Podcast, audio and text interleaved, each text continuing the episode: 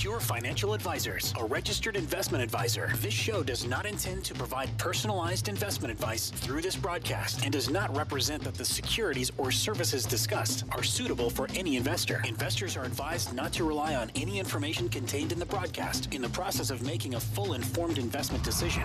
This is your money, your wealth on Talk Radio 760 KFMB. Now, here's Joe Anderson and Big Al Clopine. Hey, welcome back to the show. Show's called Your Money, Your Wealth. Joe Anderson here, certified financial planner um, with uh, Big Al Clopine. He is a CPA.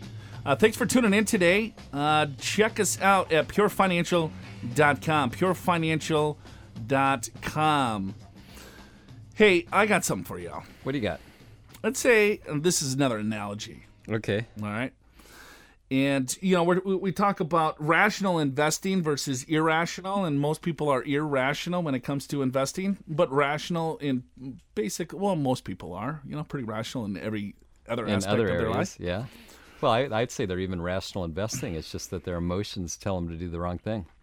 So let's say I have uh, 10 cards, playing cards. Okay. All right. Can you vision 10 playing cards? I can. All right. I have five that are black, and I five that are red. Okay. All right. And so we don't know, but I'm telling you, we have 10 cards, five red, five black. And they're all face down. Okay. All right. And so if you were have to bet a dollar on drawing a red card, what would be the odds of you drawing that card? So 50 50. All right. So you have five red cards, five blacks. So the odds of drawing that red card is 50 50. See, you're pretty good at math, Yeah. Al. So far, so good. So would you take that bet? Uh, it's a push. I mean, it's there. It's yeah, probably not. You want 50% chance of winning. 50% chance of losing. I'm an accountant. So you want p- to place that bet? Nah. Oh my God. Deb, would you place that bet? 50% She- chance of Our winning. producer says yeah. yes, okay. So Now, uh, let me let me rephrase that. If it's in Vegas, sure, because you know you're going to lose there probably. So yeah. So I'll, I'll go along with you. you got a 50-50 shot. All right, listeners, who's with me? who's who's with me taking that bet? The accountants are It's not. not a with bad bet, right? You'll take it. All right. So now Al's playing the game. So let's say Al draws a black card instead of a red card. Okay. All right. So we now have nine cards left. Would you place another bet? To get a to get a red. Yes. Yes, because now it's more than 50%. Okay. Al's ready to go. Uh, no, he's I'm- going to place another dollar. I'm, I'm now in. so now he's in. Let's say you pull another card. Boom. It's black. Yes. Now at this point, what do you think? Are you going to place another bet? Uh, of course.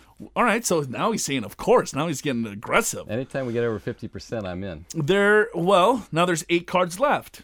Five are red, right? Yeah. Just a couple are So I black. got five eighths chance of uh, of getting a win. right. In fact, you're probably not. You probably want to bet more than a dollar now, don't you? Yeah, I'll I'll do five. Five bucks. All right. If I lose again, how about you play one more time? Yeah. You didn't draw red. You draw another black. Okay. You're gonna play again. Yes. Now what are you gonna bet? Hundred bucks. Boom. All right. So Al's getting into it now. So that's a way a rational person thinks. Even Al caught on there. That's right. That's the way you might think when you're being calm and rational. What most calm stock investors would say hey, I just lost three times in a row, right?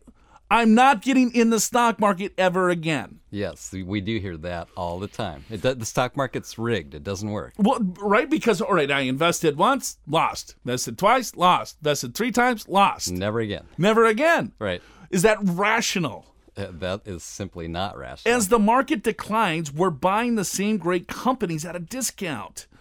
So now is the time to invest. People that invest, if they pulled two reds twice in a row, they'd say to themselves, wow, this is easy. I'm getting red cards all the time. And then they would bet more. Sure. So if I went back to that same example, instead of pulling black, you pulled two or three reds in a row, would you continue to play the game? yeah, no, I'm out. Yeah, you're out. Yeah. Right? As soon as you probably pulled one red with your math. oh boy, almost. So I, I want more than a 50%. Yes. So when the markets go down, the higher chance of you getting a higher expected return is the highest, right? That's true. And so That's a good way to look at it. you, you have to understand that markets go up and markets go down. And I teach retirement planning courses all over Southern California. And now I'm saying, all right, markets are uh, pr- approaching all time highs or they are at all time highs. How many of you will agree with me that the markets will correct at some point? Everyone raises their hand. Yeah, I could see that. Sure. All right. So markets are all time highs. What happens next? The markets will correct. And then what will happen after it corrects? It will reach all time highs. Does everyone agree with me? Yes, everyone agrees with me. So we, we know it's going to happen, right?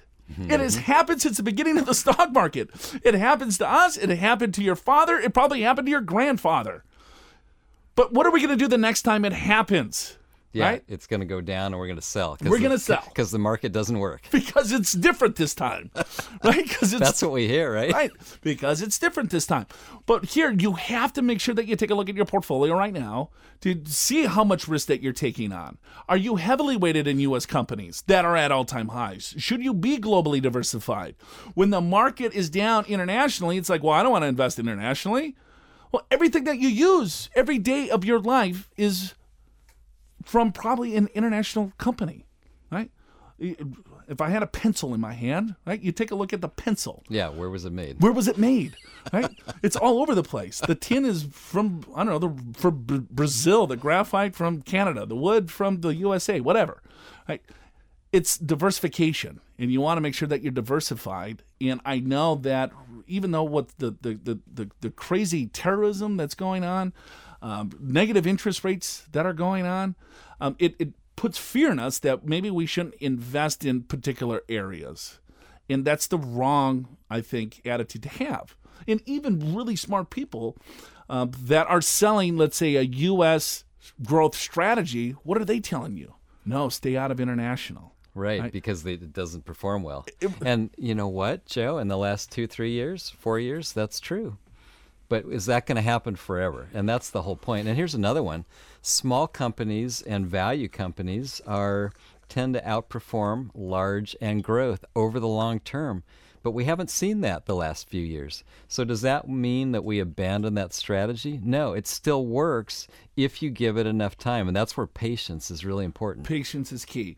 Um, I don't want you to take my word for it. What I'm going to do is I'm going to get Larry Swedroe on the line um, and talk about valuations when it comes to the bond market, when it comes to the stock market, when it comes to international stocks, emerging market stocks, U.S. stocks. And hopefully, then you can get a little bit more sophistication in your overall strategy to say, you know what, I should be globally diversified. The global market capitalization of the U.S. is not 100% of the overall market, it's about 40%. Right? U.S. Well, it's, maybe it's a little bit higher than that. It's close to what 50%. Right. So you're missing 50% of the the other side of the coin. Right. When you look at global market Yeah. capitalization, if you're not investing internationally, I think you're missing on a big key component of diversification. Yeah, and what's interesting, Joe, about that and, and the academic uh, stats uh, and analysis uh, bears this out is you don't necessarily make any more money with international companies compared to domestic companies, but they tend to go up and down at slightly different times than the U.S. stock market.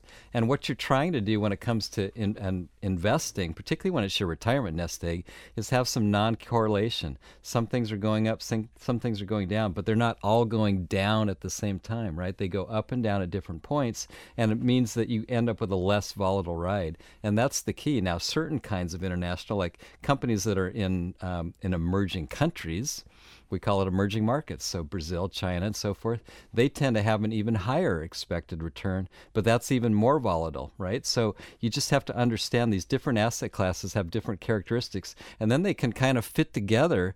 And when they're all together, then you have true global asset diversification, and you have actually a, a smoother ride than if you were just riding the S&P 500, for example. Um, m- Most definitely, because a lot of you right now have questions. It's like, okay, well, now that the U.S. markets are at all time highs, what should you do? Should you continue to invest in the overall stock market in the U.S.? Should you get out?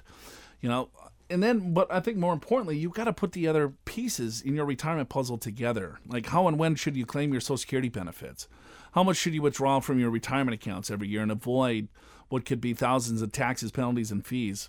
Or how you could prevent an illness, um, you know, from becoming a financial catastrophe? This is Your Money, Your Wealth on Talk Radio 760 KFMB. Hey, welcome back to the show. Show's called Your Money, Your Wealth. Uh, Joe Anderson here, certified financial planner. Uh, Big Al Clopine, he's a CPA. Thanks for tuning in. Uh, got Larry Swedroe, good friend Larry Swedroe on the line. Uh, Larry, welcome back. It's been a month and a half, and I tell you what, there's been more news in the last month and a half than I think um, probably the whole year in general with this whole Brexit and everything else in between. Well, Joe, that just shows how short our memories are. You're just susceptible to everybody, as everybody else is, to recency because you forget how in February, maybe, how the markets had collapsed then and there was plenty of news. But yeah, we certainly have had more than our share fair news in the last month. Yeah, I love it. Five seconds in, Larry's already kind of telling me how that I'm kind of an idiot. Hey, so um, Larry and I were talking before the break, and um, it's kind of a weird environment that we're in with stock prices and, and, and given interest rates. I mean, interest rates are what at all time lows. What's the ten year Treasury? A, a, a, point and a half, and we got all, pretty high pretty high valuations when it comes to stocks. Yeah, we have uh, one uh, all time lows uh, for the ten year Treasury. Uh, currently, it's about 136, so uh, setting records, and even the 30 year, believe it or not, is down to 2.1 percent. And so, uh, uh, and along with that, we have very high historical stock valuations, at least in the U.S. Uh, the, what's called the Shiller cyclically adjusted price earnings ratio, or the CAPE 10, uh, is at a level of 26, uh, which is way above the historical average of 17, and that's the best predictor we have of future expected returns. So I'll just do a little quick math for your listeners, Joe. Uh, historically, stocks, both international and U.S., got 10. Bonds about five and a half. So a typical 60-40 portfolio would have gotten you somewhere in the neighborhood of eight percent. Well, today, uh, with the Shiller CAPE 10 at 26, that projects to roughly a 4% expected real return to U.S. stocks because you take the inverse of the PE, gives you an earnings yield. So let's just round it and call it 4%. Uh, add 2% maybe for inflation, you're at 6 And if you have an average bond portfolio of five years, today the five year treasury is 1%. So if you're a U.S. investor and getting 60% of your portfolio going to return 6% and 40% going to return 1, boy, you know, you're talking about a 4% return, which is half the nominal, uh, uh, um, you know, uh, return that uh, the typical 60-40 portfolio has earned over the last 90 years. So uh, that's a real problem for many investors who make the mistake of relying on historical returns. They're likely end up alive with no money. Looking at all time low Treasury yields, uh, help our listeners figure out what the heck is going on and, and why do you believe that now is the time where you know it's we, we hit this historical mark well, uh, clearly there are problems in the global economy. The credit markets are telling us a different story than the stock markets. They think that economic growth is very weak and likely to continue to be very weak. Uh, the stock market, on the other hand, at least in the U.S., where valuations are high, you know, one assumes then that the market thinks growth is going to be somewhat reasonable in my experience of 40 years, whenever you have that disconnect, it's much more likely to be true that the bond market is the correct forecaster. And the reason is the bond market is dominated by institutional investors where individuals can still drive stock prices. Uh, and what's happened here is the exceptionally low level of interest rates all around the globe uh, and with negative interest rates in Europe, they're all flocking here to buy U.S. Treasuries as well, driving our rates lower than they would be otherwise. Uh, what you've got is individual investors, particularly those who make the mistake of being what I call a cash flow investor. So they try to live off their interest income and dividends instead of a total return approach, which uh, I know you and I follow and recommend for our clients you know, those investors are saying, my God, I can't live on a 1% yield on my five year you know, bonds. Uh, so they're stretching and taking a lot more risks than they should, buying things like dividend paying stocks, junk bonds, preferred stocks. I see, uh, you know, people flooding to, and they forget that all of those things, if we get another bad economic event like we had in 2008, will collapse. All of them fell 25 to 50, 60 percent, or even more in the case of things like emerging market bonds. So I'm very concerned that investors are losing discipline and the Federal Reserve has thrown the savers under the bus in their efforts to try to stimulate the economy, which have not been successful, by the way. Hey, I, think you bring up a, a great point where. And, you know, with the individual investors and our clients is looking at, well, why would I ever invest in bonds when you, you don't receive any yield? There's no income. So they're taking on way more risk than I think they they realize until something's going to happen. Uh, exactly. You know, the strategy of say replacing dividend, uh, uh, sorry, uh, replacing safe bonds. Uh, today, you can buy a 10-year CD at about 2.3 percent. That's a lot better than a 10-year Treasury at 1.36. So, but still not great and tough for many people to live on. Certainly, they didn't plan on rates being that low. So then they go and buy things like REITs, which have higher yields, or utility stocks, or junk bonds, preferred stocks, etc., not realizing that those things are highly risky when the risk shows up. So it's like throwing pennies in front of a steamroller. You know, you can keep running out and picking up those pennies, you know, 99 times out of 100, you're safe, and then one time you slip and your shoelace gets caught and you're you know, steamrolled over and you're gone. And that's what exactly what can happen to these investors who are making these mistakes. Uh, I've written a piece just the other day because I had a lot of people calling me about preferred stocks, and I pointed out how miserably they did. Well, safe bonds were going up 15, 20 percent in 08, depending upon maturity. These things were dropping 25 percent uh, in that same period. So they underperformed by almost 50%. And so people are stretching for a few more percent of yield while taking on that massive risk. What they need to understand are bonds are not for return.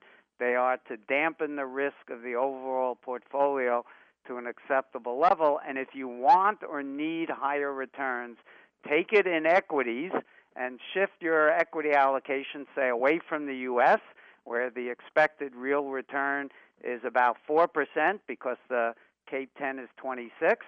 You can get in the non-US developed markets closer to about a 7% expected real return. So add inflation to that, and you're up to say 9 by investing in those countries because the Cape 10 is roughly uh, 16 or so. Uh, and in emerging markets, the Cape 10 is about 12 and a half or so, uh, maybe even a bit less. That gives you an expected real return closer to 9% before inflation. Um, so, you know, you're up in 11 or something like that after uh, considering them you know, uh, as a nominal return. That's way more than the U.S. is. So there are alternatives, and of course, you can also tilt to more small and value stocks. You know, I think you bring up a good point, and we're going to take a break. And when we come back, I want to um, quiz you, Larry, or ask you. Um, you know, we got this election coming up. And I'm sure you're getting a lot of questions. Should I stay on the sidelines until we figure it out, or should we load up, or what should we do? So I want to get your opinion on what our listeners should do given this kind of unusual um, election uh, cycle that we're kind of in this year. So don't go anywhere. We're talking to Larry Swedroe. Show's called Your Money, Your Wealth. We'll be back in just a second. Now back to Your Money, Your Wealth on Talk Radio 760 KFMB.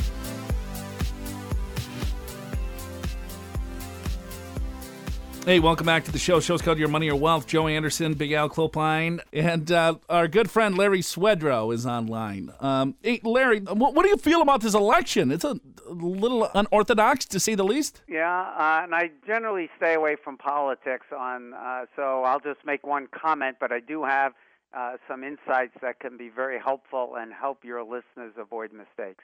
I think the Republicans have nominated the only person who could possibly lose to Hillary Clinton, and the Democrats have nominated the only person who could possibly lose to Donald Trump.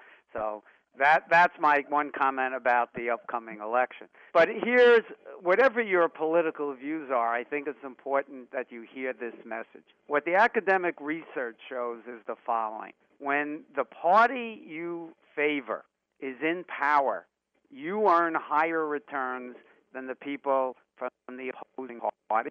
Now, you might wonder why that's the case. Uh, that, for example, uh, in 2000 to 2008, I would tell you that Republicans were better investors, earned higher returns than Democrats, and in from 2008 through 2016, then Democrats earned higher returns than Republicans. And I have my own ad- anecdotal evidence to support it, but there's actually academic research, and I'm wondering, Joe, if you can tell us what you think the answer is, why that's true. Well, here's my guess: is this is that let's say if if uh, my party's in office. I probably feel more confident within the overall party, so I believe that the economy is going to be stronger, so I might have a little bit more discipline. Give the man a gold star, pull it out. That's exactly the case. Uh, and for your listeners, I didn't prep uh, him with that, so uh, uh, but that's true. What happens is under George Bush after 911, Republicans were more likely to believe that we would get out of that crisis uh, in a way that would be positive, and they therefore were less susceptible to panic selling. And in the 08 crisis, the reverse was true. I can tell you, Joe, and I'm wondering you can, you know, uh, let me know your your own experiences. But I can literally tell you that every single person I spoke to in 08 and 09 that was calling worried and was likely to panic sell was a Republican who was convinced that the Obama administration would push us into the next Great Depression. Yeah, without a doubt. I mean, uh, yeah, right before the election, it's like, okay, well, who gets elected? And more Republicans were, you know, wanting to go into um, or, or do something different with their overall portfolio in case a Democrat was going to be um, uh, elected into office. Absolutely. That's exactly what I saw, and I saw the reverse in 2000 to 02. So for your listeners, it's important to not let your political biases or your political views uh, influence your decision. You could be sure that Warren Buffett is not making investment decisions based upon his political views. He didn't panic and sell in 2002 just because George Bush got elected and he was a Democrat. In fact, he was a big buyer. And he didn't let the election in 08 or 09 change his views. He stuck with his discipline to be a buyer when everyone else is panic selling. So, wrapping this up, is that all right? Well, we have high valuations in stocks, we have all time low interest rates. At least in the U.S., let's be careful here. The valuations on stocks are only high relative to historical average. In international markets, they are at or below their historical averages, which means the markets think they're relatively more risky, but that translates, of course, into the lower prices, which means higher future expected return. And, and, I think that's where I was going to come to you is that uh, right now, and I'm sure you're hearing this too, Larry, is that well, why on earth would I ever invest in international emerging market stocks? There, I mean, there's so much bad news over there, or they're down, they lost a lot of money, and I think that's the best opportunity to buy. But they, uh, us individuals, um, are emotional creatures, and we continue to do the same mistakes because of the headline noise. I believe. You're, you're absolutely right, and let's help them by giving them a good example. Uh, unfortunately, most, if not the 99% of individuals, are subject to recency.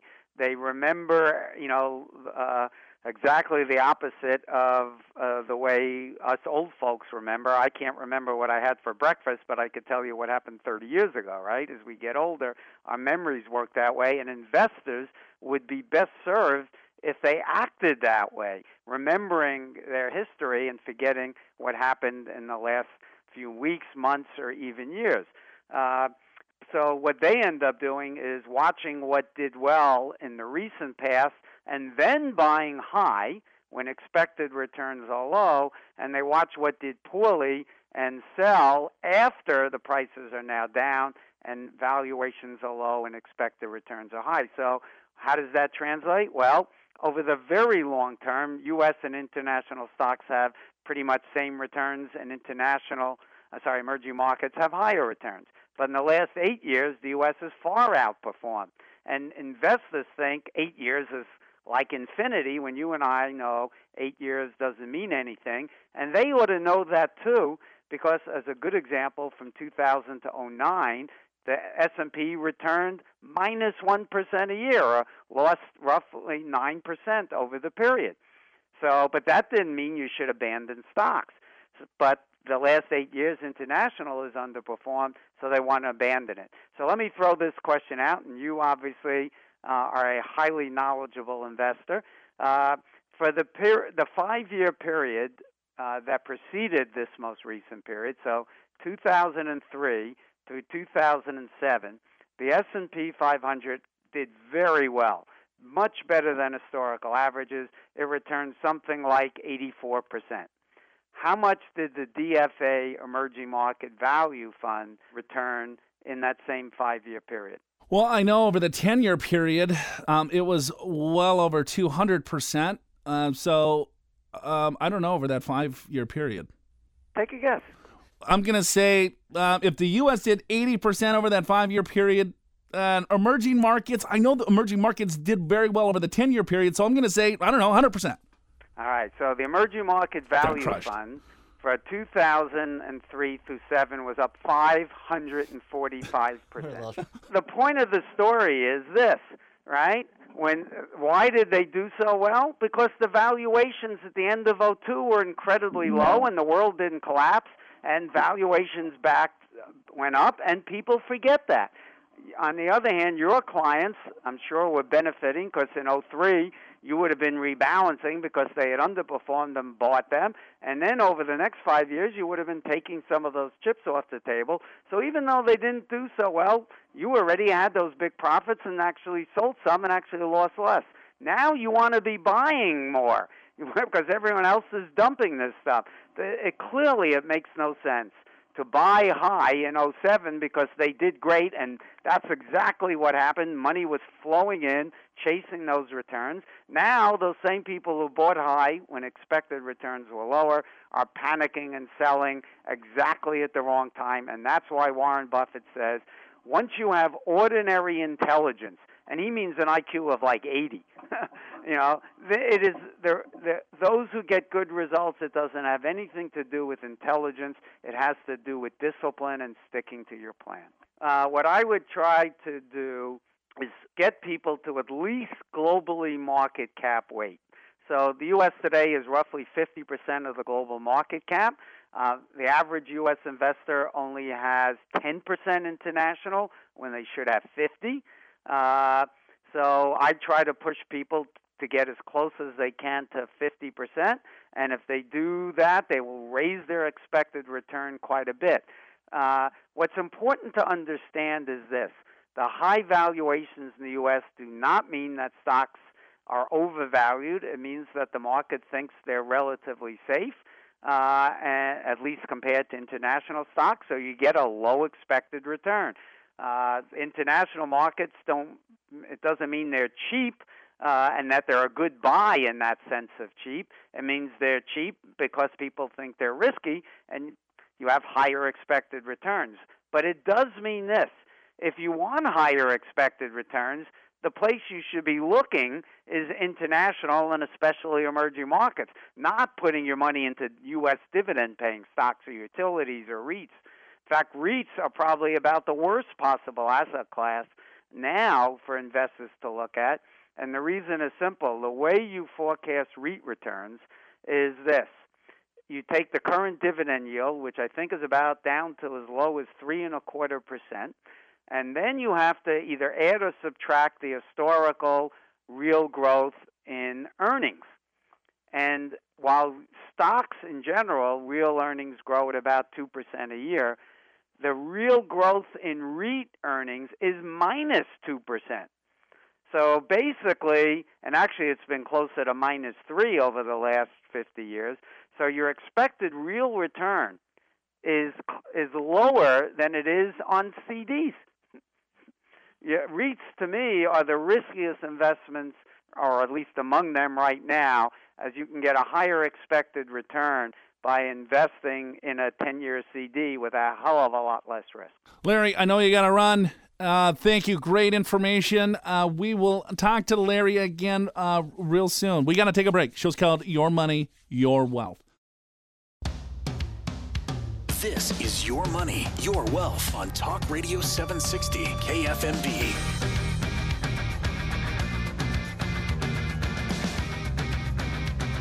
Hey, welcome back to the show. Show's called Your Money, Your Wealth. Joe Anderson, Alan Clopine here, hanging out, wrapping the show up. Um, if you have questions um, about anything that, um, you know, Swedroe can get a little technical. Yeah, he's very good, but you really, and in, in a lot of cases, our listeners are driving and they can't pay, you know, super close attention, and sometimes it's uh, it gets a little tricky, doesn't it? A little bit. Yes. I mean, this is easy, right? It should be. So um, go to our website, purefinancial.com. Go to the um, iTunes too. If you ever want to replay uh, any of our shows, uh, you can go to iTunes or go to Pure Financial backslash iTunes. You can go to our website and then just get caught up there as well. Um, if you like the show, you know, give us a comment and say, hey, you guys um, suck or you guys are okay. Yeah, you're okay if it's a bad comment. I'm fine with that. Yeah. Honesty is the best policy. I, I agree. Yeah, yeah, bring it on. That's fine. Tell us what you think. Yeah. Tell us, that- uh, that's the only way we get better. Tell us how to improve. I'm not a millennial where you just got to powder me with flowers. if I if I'm terrible, tell me I'm terrible. You're willing to take construct construct constructive, Constructive criticism. is yes, was I took to say. constructive criticism for many many years from my uh, father Yes, every day of Got my it. life. and then got it. So I'm pretty good with it. I got pretty thick skin Yeah, you do. You do. because Alan, we've been doing this ten years. And Yes. we sometimes the show's awful. I'm gonna just say You're being very honest today, aren't you? Yes, I am. Oh, couple of things. I'm gonna rattle through. You got you got something? Don't you want to talk about your CPA survey or something? I will if you want me to. Sure. I've got retirement tips from retired CPAs. Okay. And this is CPAs, two CPAs, but I think there's some relevance for all of us. And the, these are CPAs that have retired and they kind of have gone through the process. And it's like, gosh, what could we have done to do a better job? And the first one is Save more. Uh, evaluate your budget realities and plan early, which is the same as save, save more. Well, I think the budget reality is so key. How many times have we seen individuals come into our office that say, "Yeah, I spend about forty thousand dollars a year," Yes. and they make like three hundred thousand dollars a year, and there's nothing saved. No savings. So we know they're spending after taxes probably 180. Right. Right. 170 at least. So yeah, get realistic on your budget. Uh, take a look at your bank statement. Maybe you've got Quicken, maybe not, but but try to figure out where that money's going and what kind of retirement lifestyle you want, and then start figuring out a savings plan. Start early. We all know about that. You know, and then that's controlling the things that you can't control. Yeah, that's right. Right. You can control your savings versus spending, and that's key. That is key. Here's the here's the second one. Interestingly enough, this is CPAs, two CPAs that know about numbers meet with a financial planner. So the CPAs are saying, you know what? We know numbers, but we, we're not necessarily great at financial planning. So meet with a financial planner so that it, if nothing else, you can find out whether your plans are, are going to be sustainable, whether you really are on track. Got an analogy for you. Okay. All right. Not using a financial advisor. I, I I don't like using analogies where you got to use financial advisors because it's pretty self-serving. It is. But what the hell? Not using a financial advisor is like hiking in a strange area without a guide. Okay. Let's assume you're lost in the forest and nighttime is falling. You are two hours from nowhere, and those noises start kicking in. It is dark as it can be. Let me ask you a question: Would you rather have a compass and a map, or a guide? Yeah, a guide for sure. Right? Especially when it's dark and there's sound noises. Noises. I only backpacked one time by myself. And you know, you're asleep or you're trying to go to sleep. I and- wouldn't even backpack in my backyard. well, I, I used to backpack a lot in my 20s. But anyway, one time by myself, one night, and I can't tell you, like 2 a.m., all you look up and there's these trees swaying in the wind. And you hear all these sounds, and you go, "Oh my God, I can't wait till dawn." So 5:30 a.m. I got up and hiked out of there. Have you ever seen Into the Wild? yes, Love that movie. yeah, it's a good movie. And that guy's eating the berries thing that killed him, but Yeah, he was right. like only just down the hill from civilization. Right, right, yeah, He got all turned around and lost, living in that camper. yes. Yeah, into the wild. So, Joe, here's another one. Uh, consider working part time, right? And this can really help. So, a lot of folks that want to retire, maybe they want to retire at 62, but they're not ready for you know full retirement age for Social Security and Medicare. They need a little extra income. In fact, if you delay collecting your Social Security, you can get a lot more benefit over time. So that's uh, you know that's not a bad idea. And the other things that uh, CPAs are recommending to other CPAs, and I think this is relevant for everybody, which is staying involved. Uh, if you if you are have a professional organization that you're involved with with your career, maybe you still stay involved. Maybe you mentor younger professionals and you volunteer for causes that you care about. And I think that's so key. We talk so much about finances and savings and budget and are you going to run out of money? Do you have enough money? But it's also equally important to fill your time with meaningful pursuits because that's what keeps you young. You want to keep growing even though you're retired. Very very important. Yeah, I mean, we find that often is that, all right, well, a lot of times people sen- lose their sense of purpose, right? Yeah, right. Because their social circles are people that they work with. Sure. And once they retire, those social circles all of a sudden kind of dissipate. So, And we do find out it tends to be tougher on the men than the women. yes, it does. Yes, and we have uh, some depression in some of the men after retirement. Yes, and the divorce rate is pretty high in couples in their 60s. Yes, because now all of a sudden they're together. It's Yes, like, like- ooh, really? Is that what you're like? Yeah, right. Who the hell is this person? anyway, You there's, annoyed me, but only for like a couple hours a week. yeah, Now you're annoying me like eight hours a day. that's right. It's over. I'm done. I can't hell do outta this. here. I, all I see is another 30 years of this. yes, I can't do it. Can't do it. I'd much rather die alone. That's what I'm saying to you right now. And then, uh, and then you get divorced, and then you wish you hadn't. Yeah, exactly. Damn it. What did I do? Do you think they'll take me back? Yeah, us men, you know, we're whatever. So those are my retirement tips from retired CPAs. Well, that was great, Alan. yes, I know you liked it. Yes, I, I think I'm going to make sure I apply those. You've probably these are all brand new. You never heard Uh, of any of these, right? never. No. Save more. so- Spend but less. plan- Get a plan. Yeah, get a get a plan. Talk to a financial planner. Consider working full time. Save early. Yeah, that's that's break uh, news news breaking. Yes, right there. Wow.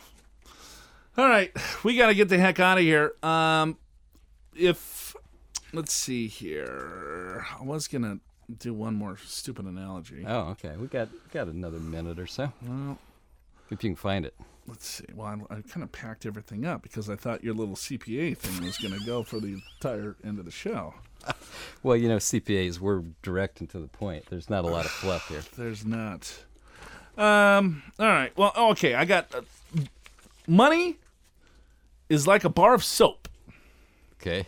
The more you handle it, the smaller it gets. Yes, I agree with that. Right? Okay. Uh, all right. Well, when it comes to planning for your retirement, you know, what you have now versus what you actually need are probably two totally different things. What you have now is a bunch of random statements in a brokerage account and or a 401k plan, 403b, and there's no rhyme or reason how everything works together. I think we can agree that's a recipe for disaster. What you need is a plan. A plan that will provide income in retirement while reducing your risk. A plan that will wring every nickel out of your Social Security benefits. A plan that would help you pay fewer taxes so you can keep more money for yourself plus so much more.